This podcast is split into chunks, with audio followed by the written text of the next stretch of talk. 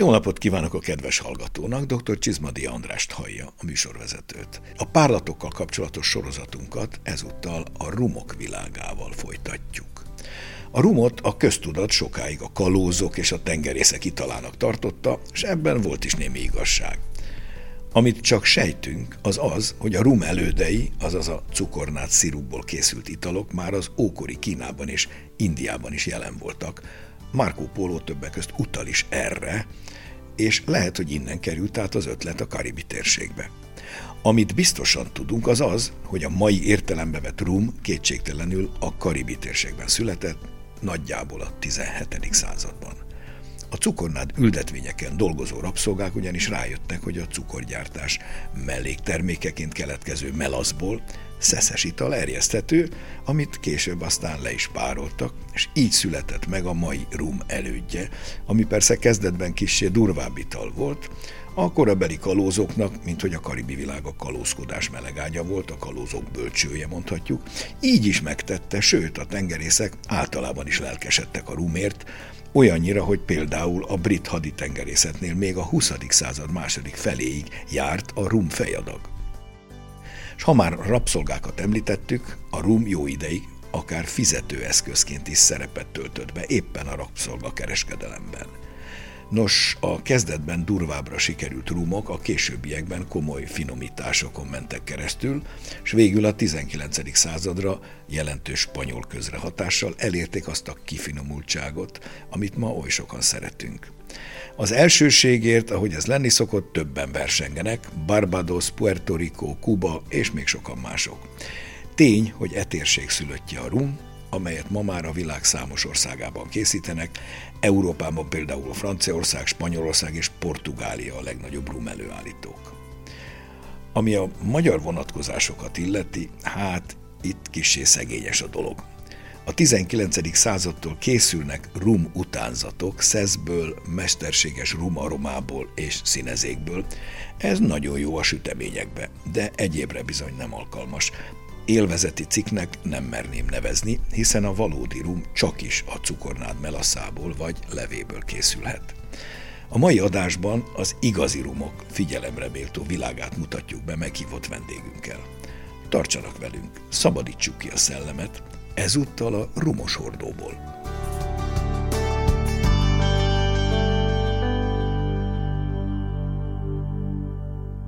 Köszöntöm rendszeres meghívott vendégünket, Peczold Attilát, aki kiváló párlatszakértő és tanárkollégám. Szeretettel köszöntöm a kedves hallgatókat. Attila, ez a rabszolgákkal kapcsolatos előtörténet egy kicsit részletesebben. Hogy is történt? Mert az, hogy rájöttek arra, hogy onnan lehet valamit csinálni, itt van, vannak érdekességek. Ez azért az is kellett, hogy a rabszolgák rájöjjenek, hogy a cukornád tövében például jóval több cukor halmozódik föl, mint a hegyében. És mivel a hasznosítási módszer azért valamennyire már ismert volt előttük, csak eszközeik nem nagyon voltak, úgy kezdődött, hogy egyre nehezebben akaródzott lehajolni nekik Minek a cukornád tövéhez. Hajolni. Így van, egyre magasabb töreket hagytak ott. Na, nem azért, mert ugye nem tudtak volna ők a földig hajolni, hanem mert éjszaka visszaszöktek, és szépen ellopták a maradékot, mert egyébként mondjuk úgy, hogy a kutyának sem kellett. Ebből próbáltak kezdetleges eszközökkel, olajos hordóban, nem annyira kontrollált erjesztés mellett valamilyen szinten alkoholos italt erjeszteni, amit utána szintén igen kezdetleges eszközökkel próbáltak lepárolni. Aránylag gyorsan megitták, hiszen a rabszolgák nehéz életét tulajdonképpen csak alkoholban lehetett egy kicsikét úgy oldani, hogy az, az könnyebben és mosolygósabb legyen egy picikét. Az ital egy nagyon durva, nagyon rusztikus, és mivel egész növényi szárakat, szárdarabokat használtak fel az erjesztéshez, kimondottan vegetális karakterű ital lett, viszont ebből kifejlődött egy olyan ital, amit cachaçának hívunk, és Brazíliában mai napig nemzeti italként tartanak nyilván. Azóta is. Így van. Mi európaiak ezt igazából csak a caipirinha koktél alapjaként ismerjük, illetve aki már caipirinhát kóstolt, az talán ezzel az itallal találkozott. Ez létezik ezek szerint kereskedelmi forgalomban is. Olyan mértékben, hogy bizonyos években statisztikailag bebizonyították, hogy ebből több készült, mint vodkából a világon. Jó, hát Brazília elég nagy ország, elég népes is, és hogyha ez nekik alapítal, akkor már is ott van a válasz. És nagyon szeretnek inni, tehát ők ezt tényleg el is fogyasztják. Mivel ezt az aránylag egyszerűbb gondolkodású néprétegek körében próbálták teríteni, ezért sajnos számolni kellett azzal, hogy bizony nem mindenki tud olvasni. A márkahűséget még pedig úgy próbálták kialakítani a címkéken, hogy olyan formákat próbáltak megjeleníteni, ami azon néprétegek körében népszerű volt, és ha a Például? mai Pitu márkát valaki ismeri, annak egy folyami rák van a, a címkéjén, ami pontosan azért került oda, mert lehet, hogy a Pitu szót nem tudtak kiolvasni, de a rákot ismerte, és a márkahűséget ki lehetett vele alakítani. Attila, rögzítsük, mi is tehát az igazi rum?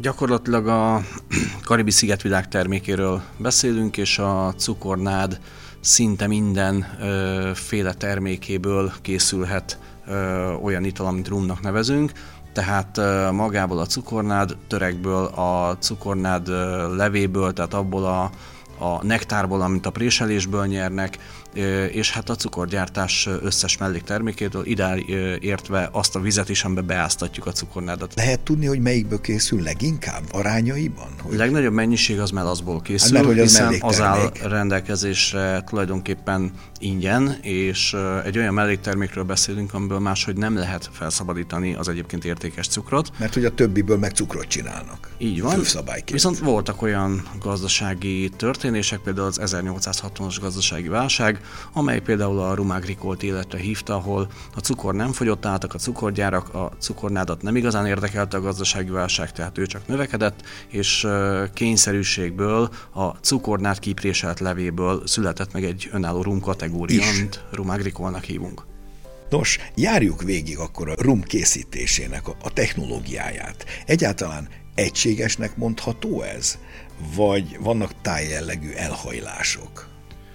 A készítés technikában és a, a stílusban mindenképpen vannak tájjellegűek, de valójában technikailag szinte most már mindegyik oszlopos lepárlón készül. A klasszikus portstílt azt inkább a felső-közép kategóriának tartogatják. Tehát azért létezik, hogy a potstil nevesítsük, a létezik, kis stílepárlásról van Létezik, szó. De sokkal kisebb volument készítenek ma már ezen, hiszen sokkal jobban megéri valójában egy oszlopos lepárlón kis energiamérleggel, vagy legalábbis alacsonyabb energiamérleggel egy olyan alapszeszt megcsinálni, amit utána már simán tudunk érlelni, fűszerezni, ágyazni, stb. Stb. Erjesztés hogy történik? Ha melaszról beszélünk, akkor nagyon egyszerű, hiszen tulajdonképpen az egy cukoroldat, tehát ezt csak fel kell higítani arra a szintre, ahol már az élesztő túléli magát ezt a procedúrát, tehát nem fog az ozmózis nyomásba belehalni, és onnantól kezdve egy nagyon-nagyon-nagyon egyszerű, ráadásul gyors erjesztési folyamattal. Milyen hőfokon? Hát ott mivel meleg van, így ezért ez nagyon gyorsan lejátszódik, de természetesen azért a modern rendszerek próbálják már ezt a képződő hőt, illetve a, a meglévőt valamilyen szinten csökkenteni a tisztaság és a neutralitás elérése érdekében. Ha elkészült a frissen lepárolt rum, mire jó? Lehet-e azonnal használni, és ha igen, mire? Hát valójában a magas alkoholtartalmú rumok egy részét mondjuk flambírozásra tökéletesen lehet alkalmazni a konyhába, hiszen jó lég, így van. Ezek milyen e... alkoholtartalommal születnek meg általában? Az oszlopos lepárlóból nyolcvan fok fölött, ilyen nyolcvanöt-nyolcvanhat érfogat százalék alkohollal jön ki. Egyszer ki lehet próbálni, de akkor egy darabig nem fog megszólalni az ember, az biztos. Lehet-e? És ha igen, mivel vagy mikkel szokták, mert létezik valamennyire fűszeres változata is a rumoknak. Ma már mindent fűszereznek, lásd a gin az eleve arról szól, de még a vodkát is fűszerezik. Miért pont a rum maradnak ki ebből? Már csak azért is, mert valójában egy neutrális alapszeszről beszélünk, amit nagyon szépen fel lehet öltöztetni, akár fahordóval, akár fűszerekkel, akár gyümölcsággyal, és mind a kettő ö, létezik, ráadásul ezeket ö, mixelni is, tehát tulajdonképpen blendelni is lehet. Lehet tudni, hogy körülbelül mik a szokásos fűszerek, vagy ezek hétpecsétes titkok a legyes gyártóknál? Ezeket valójában nem nagyon kötik az órunkra, de a legtöbb fűszerezett rum az valamilyen szinten inkább egy kicsit gyógynövényes, keserédes irányba megy el. Egyrészt, mert valamilyen szinten ki tudja váltani a gyógynövénylikőröket egy bárban, másrészt a koktél irányba ezzel egy kicsikét komolyabb muníciót lehet adni a bartenderek kezébe. A következőkben Gulyás Csaba párlatszakértő mesél a rumok különleges világáról. Az elmúlt néhány évtizedben volt az megfigyelhető, hogy a rum lepárlók rájöttek arra a lehetőségre, hogy önálló márkát építhetnek, nem eladják nagy, óriás megacégeknek, ahol egy házasításban szerepelnek azok a viszonylag olcsón beszerezhető tételek, hanem márkát építenek, és az adott lepárló sajátságos ízjegyét próbálják meg kiemelni. Ez megfigyelhető minden nagy jellegzetes rumstílusnál. Nagyon sokféleképpen lehet szakmailag kategorizálni a rumokat, de ez egy egyszerű és könnyű megközelítést tesz lehetővé, hogy milyen kultúrkörből származik az adott rum. Van az angol száz, van a francia és van a spanyolos, latinos rum kategóriák. Az angol száz az nehézkes, testesebb, főként kisüsti lepárlással készült, ilyen hosszan erjesztett. Minden olyan volt angol száz érdekeltség vagy gyarmat produkálja ezeket a, a specialitásokat. Jamaica, Barbados, elsősorban Guyana, Brit Guyana, ezek a legkiemelkedőbb helyszínek, hogyha valaki az ízteres, testesebb, markánsabb rumokat kedveli. Van egy másik kategória, ami a franciás rumok, tehát a francia érdekeltségekről származó rumok, nagyon szigorú a szabályozása, gyártásra vonatkozóan. Franciaország külbirtoka, Martinique és Guadeloupe, ez a két sziget, ahol jellegzetes, közvetlen a cukornát felhasználásából készített rumot kóstolhatunk, tehát nem melasszal dolgoznak, mint szerte a világban jellemzően. Sokan nem is tudják, hogy a, a rum talán az egyik legolcsóbb, legkönnyebben és a legnagyobb mennyiségben hozzáférhető alapanyagból készül, ami nem más, mint a, a nátszukor gyártásakor keletkező melléktermék, a melasz. Sok esetben megégett cukornádli, na ez adja a rumoknak az alapját. Az a művészet, hogy ebből a nagyon egyszerű alapanyagból az erjesztéssel, a lepárlással és a különböző érlelésekkel, hordós érlelésekkel miképpen lehet gurmé, csodálatos italokat készíteni.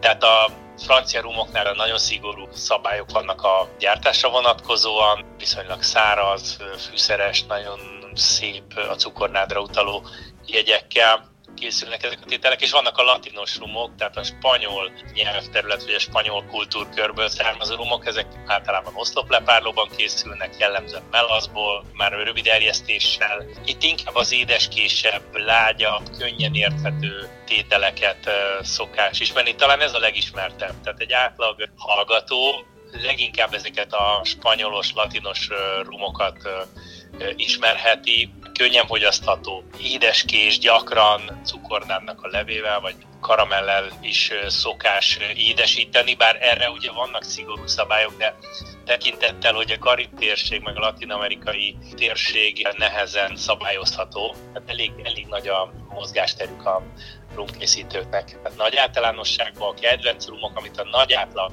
kedvenc rumokat, azok általában ezek a picit édesített, sok esetben édesített rumok, hogyha magában fogyasztják. A koktél az továbbra is ugyanúgy megy, tehát az egy fontos eladási érv, főleg a, a könnyű fehér rumoknál sokkal-sokkal többet tudnak így eladni a nagy cégek, a nagy márkák azáltal, hogy koktél alapanyagba vagy üdítővel isszák, mint ha csak magában fogyasztanak.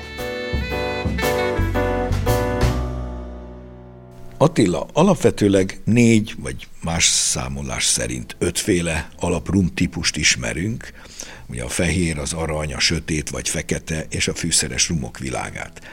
Mik az alapvető különbségek ezek között, és próbáljuk meg őket röviden jellemezni. A fehér rumok között a legegyszerűbb, ami tulajdonképpen épp csak visszahigítva kerül be a palackba, ahogy a lepárló berendezésből kijött. Itt neutrálisabb karakterrel, vékonyabb ízekkel, illatban pedig talán egy kicsikét a kristálycukor, cukros zacskó kinyitásakor hasonló illattal találkozunk.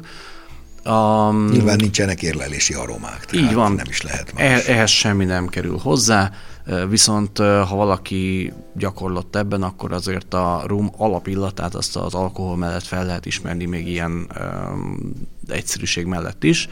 Vannak viszont olyan fehér rumok, amelyek akár öt-hat hónapig is fahordóban pihennek. Egyre több termelő készít ilyet, hiszen rájöttek, hogy sokkal több ízt, sokkal több illatot lehet belecsempészni ugyanabba az egyszerűnek látszó italba.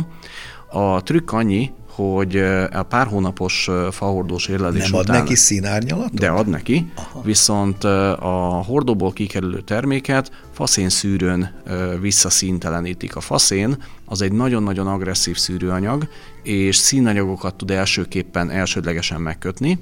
Olyan lapszűrőt tessék elképzelni, amiben ilyen kis faszén darabokat, faszén golyókat gyúrnak bele, ezen keresztül áramoltatják a rumot, és amikor ez kijön, ez már hófehér, viszont sokkal több aromát tartalmaz még így is, mint a kiindulási alapanyag. Érdekes Tehát... módon az aromákból nem szűr ki.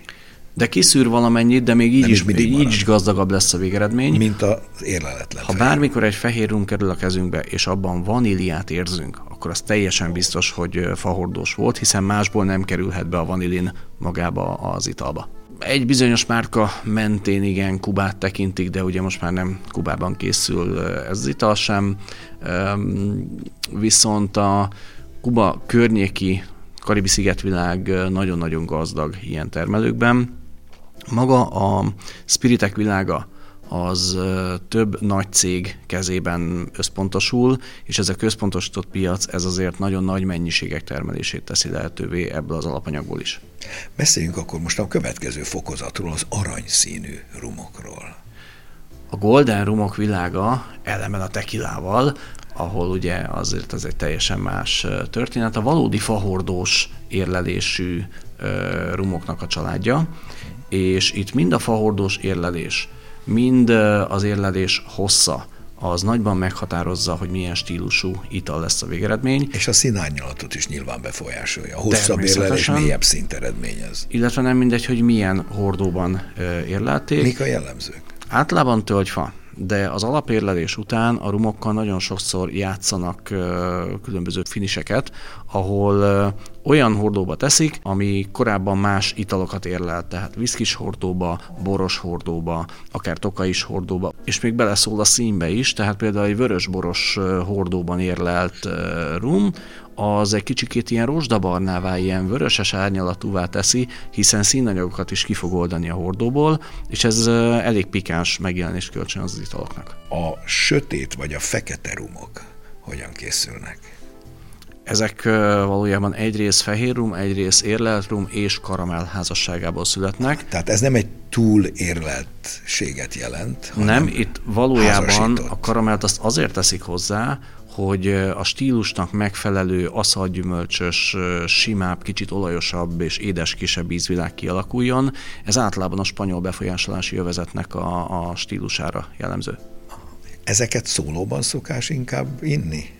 Ezeket általában már igen, igen bár hozzáteszem, hogy egy kávékoktélba sokkal szívesebben nyúlnak egy ilyen termékhez, vagy, vagy akár tej, tejszín alapú történetekhez ezek jobban párosíthatóak. Konyhában nagyon jól működnek, hiszen ez a pici karamell, ez azért ad egy olyan édeskés hátteret, amit főzésnél, sütésnél is szépen fel tudunk használni. A fűszeres rumokról tettünk említést, tehát az is egy külön kategória a rumok világában.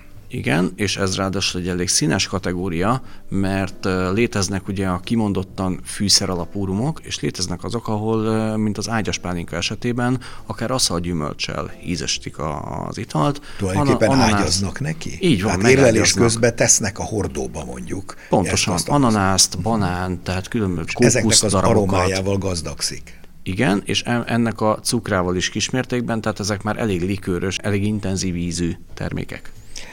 A karibi világ végül is igen közel van, mondhatni trópusi klíma, vagy legalábbis trópus közeli klíma. Ebből következik, hogy az érlelési idő alatt az angyalok része nyilván jelentős lehet.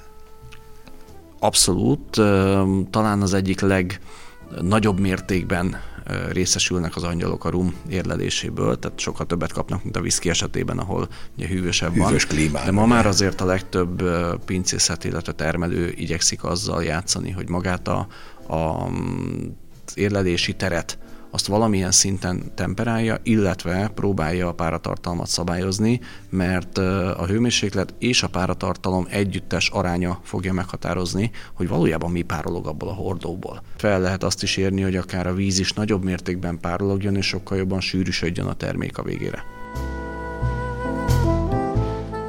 A következő percekben Metzger László bartender a rumok különleges világáról és gyakorlati alkalmazásáról fog beszélni. Azt, hogy egy rumot hogyan fogyasztunk, az rendszerint a szokás a meghatározója. Különböző stílusú rumokról beszélhetünk, ezek a stílusok általában a régi gyarmati rendszer alapján alakultak ki. Ugye a Karib térségből származik a rumoknak a döntő többsége, néhány kivételt leszámítva. Itt ugye spanyol stílusú, brit stílusú és francia stílusú rumokról beszélhetünk, és mindegyik rum stílusnál észrevehetjük azt, hogy léteznek magas minőségű, tisztán fogyasztandó és kortyolgatós tételek, de tulajdonképpen nem blaszfémia ezeket a tételeket koktélokban is fogyasztani. Vagy azok a rumokat szoktuk koktélokba tenni, amelyek kevésbé ízgazdagak, inkább a spanyol stílust jellemzik. Az érleltebb, észtelesebb, ízgazdagabb rumokat tisztán szoktuk fogyasztani, de ez is szokásfüggő és teljesen változatos dolog. A rumnak ez az egyik szépsége, hogy tulajdonképpen a fogyasztása az bármilyen módon történhet. A koktélokban használt rumoknál elsősorban a fehér rumokra gondoltam egyébként, amik általában érleltek, de rendszerint egy ilyen különleges szűrési eljárásnak köszönhetően elvesztik a színüket, viszont a tölgyfahordós érleléstől kapott aromatikák azok így benne maradnak valamilyen szinten a párlatban. Mi adja a rum ízét? Az alapanyag elsősorban, a cukornál ugye az egy fűféle, aminek nagyon magas a víz és a cukortartalma egyaránt. A francia gyarmatokon, a régi francia gyarmatokon friss cukornádlét használnak alapanyagként, míg a régi brit és régi spanyol gyarmatokon pedig inkább a cukorgyártás melléktermékeként létrejövő melaszt. Ez az elsődleges dolog, ami egy rumnak az ízét meghatározza. A gyártás technológia is egy nagyon fontos dolog, hogy mennyi ideig uh, hagyják erjedni a cukornedléből vagy melaszból készülő rumot, vagyis hát ekkor még tulajdonképpen egy ilyen sör és borhoz hasonló, tehát sörhöz borhoz hasonló fermentált ital van, és ugye utána pároljuk le, tehát ez az erjedési folyamat is nagyon-nagyon meghatározó, ennek az időtartama, az intenzitása az, hogy az adott területen milyen idő van, tehát hogy hány fok, mennyire párás, stb. Az is meghatározhatja, illetve ami még egy nagyon fontos szempont ilyenkor, az a tölgyfahordós érlelés. Ugye a hordóból általában ilyen meleg téli fűszeres jegyek jönnek elő, de hogyha például beleteszik egy relatíve szokatlan hordóba, amit nem nagyon szoktak használni rumgyártáshoz, például van egy nagyon szép kubai rum, amit szoterni boros hordóba is beleraknak az érlelési periódus végén, akkor az is egy ilyen nagyon szép és különleges aromatikát tud kölcsönözni a, a rumoknak, tehát hogy ezek a faktorok azok, amik így leginkább meghatározzák ezt. Melyek a legkiemelkedő rumok manapság? Az alaprumok esetében ugye a tisztaság, ami a legnagyobb erény, de ha már a felső-közép kategória világába elmegyünk, és ott nem kell sokkal több pénzt kiadni azért, hogy komolyabb élményt kapjunk, ott már főképp az érlelt rumok világában nagyon komoly élményeket kaphatunk. Ezt egyrészt befolyásolja az, hogy melyik politikai övezetből származik maga az adott ital. Még Anna... itt is bejátszik a politika, vagy gazdaságpolitika. Ugye egy gyarmat birodalomról beszélünk, egy gyarmati területről beszélünk, ahol mai napig nagyon intenzíven a nagyhatalmak jelen vannak. Ők a franciák, az angolok és a spanyolok. Ebből adódóan van egy francia befolyásolási övezet, van egy angol befolyásolási övezet, és hát ott vannak a spanyolok, ők, ők vannak talán legközelebb, ugye? A francia befolyásolási övezetben elsődlegesen ez az úgynevezett Rhum Agricole készül, hiszen ők találkoztak először a gazdasági válság alatt azzal a pofonnal, ugye, hogy leálltak a cukorgyárak, és mai napig a vezető márka a Clément, ami öm, pontosan a tulajdonosnak köszönheti a kategória megszületését, hiszen ő találta ki, hogy akkor vegyünk nagy préseket, nyomjuk ki a levét ennek a cukornádnak, és csináljunk belőle valami italt. Tehát ez abban különbözik alapvetőleg, hogy nem a melaszból, nem a melléktermékből, hanem a cukornádléből készül. Így Mert van. Hogy cukrot nem lehetett akkor éppen csinálni belőle, vagy nem volt érdemes. Így van, és ez stílusban is nagyban különbözik, hiszen hogyha egy ilyen italt megkóstolunk, akkor egy nagyon intenzív, vegetális, egy nagyon-nagyon mély illattal találkozunk, ami egyáltalán nem hasonlít a fehér rumok világára, szinte más italként értelmezhető. De jó lehet. Nagyon jó, nagyon szeretik, főképp a, a francia nyelvterület fogyasztói, de hogyha megszokjuk ezt a vegetális karaktert, és elfogadjuk, hogy bizony más italoknál is előfordulnak nagyon erős, nagyon markáns karakterű dolgok, akkor, akkor ebből jó italokat lehet készíteni, és akár önmagában is lehet fogyasztani. Ez, ez Martinique és Guadeloupe sziget nagyjából, pontosan, ugye? Így van. Az angol befolyásolási övezetben elsődlegesen az úgynevezett high ester rumokat készítik, tehát ezek a rumok szárazak. Magas észtertartalmú. Így van, viszont nagyon illatosak. Ez annak is köszönhető, hogy hagyományosan az erjedési hőfokot egy picit magasabbra veszik, és ennek köszönhetően kimondottan illatos, ilyen lakkos, kicsit ilyen politúros illatok jönnek be a háttérbe, amik viszont kiemelik az alapgyümölcsös jellegeket, amiket az érlelés ad hozzá, tehát nagyon intenzív, erőteljes és hosszan megmaradó ö, karakterekkel találkozunk, míg a spanyol befolyásolási övezet, ők elsődlegesen a dark rum készítésében sötét, erősek, mészínű. Egyrészt sokkal hosszabban érlelnek. A rumokat is nagyon sokáig érlelik, és ők bizony használják a karamelt, tehát a, a, az öreghordós karakter és a karamell érzete együttesen alkotja a spanyol rumok alapízvilágát. Végül beszéljünk arról, hogy a rumok felhasználása hogy történik. Nyilván a nagyon nagy minőségűeket gondolom tisztán érdemes kóstolni. A fehéreket, meg az alapokat, meg valószínűleg inkább koktélban. Valójában az érlelt rumokat legtöbbször tisztán, nagy pohárból isszuk, nagyjából úgy, mint a brandit, ugyanúgy szépen kimelegítve, kilevegőztetve. Nem hűtve. Nem hűtve. Az alaprumok, tehát a fehér rumok legtöbbször egyébként koktélban végzik, viszont azért ma már annak is van kultúrája, hogy akár ezt egy kicsit hűvösebben, tisztán egy Glencairn pohárból fogyasszuk, és a fűszerezett rumok pedig megint koktél és közvetlen felhasználásra egyaránt kerülhetnek. Ezek az ágyazott rumok, amik a fűszerezetek közé tartoznak, ezek pedig főképp hölgyek körében nagyon kedveltek, pontosan úgy, mint az ágyas pálinka, hiszen egy kicsit édeskés, nagyon intenzíven gyümölcsös, és meg lehet vele kedveltetni a kategóriát azokkal, akik még csak ismerkednek. Ebben biztosak vagyunk. Megköszönöm Peczold Attilának a szíves közreműködést a mai adásban. Én köszönöm a meghívást, viszont hallásra! Hallgassuk meg a borvilág híreit Novák Dórától. Bővülnek a szőlő- és bortermelés lehetőségei Svédországban.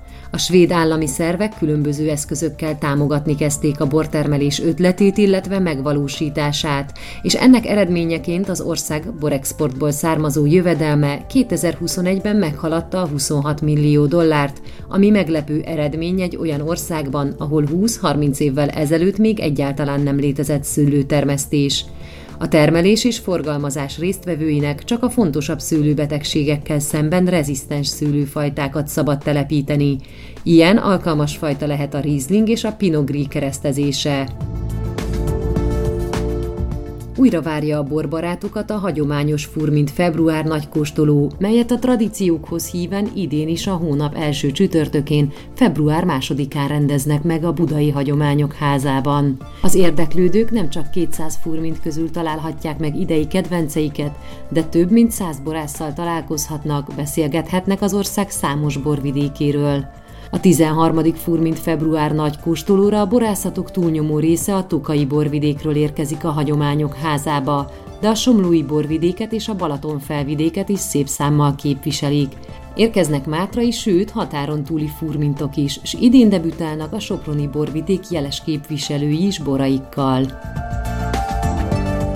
Először vehetnek részt a Bag-in-Boxban, vagy akár műanyagpalackban értékesített borok a Decanter World Wine Awards-on. Noha a hagyományos üvegpalackok még mindig dominálnak a borágazatban, egyre nagyobb figyelem fordul a papír, a műanyag vagy a fémdobozokba piacra dobott tételekre, amelyek egyrészt a környezettudatosság szempontjából, másrészt az életvitelünkből fakadóan számos előnnyel rendelkeznek. A világ egyik legrangosabb versenyén, a Decanter World Wine Awards-on a termelők lehetőséget kapnak arra, hogy alternatív csomagolású boraikat a világ vezető szaktekintélyei kóstolják össze a hagyományos palackban lévő változatokkal. A mai műsorunk véget ért. A hangmérnök Bolgár Jonatán nevében is megköszönöm figyelmüket. Szép napot, jó rumokat kívánok. doktor Csizmadi Andrást hallották. Az elhangzott műsort a Duna Média Szolgáltató Nonprofit zé er té megrendelésére készítette az em té vé á kétezer-huszonháromban.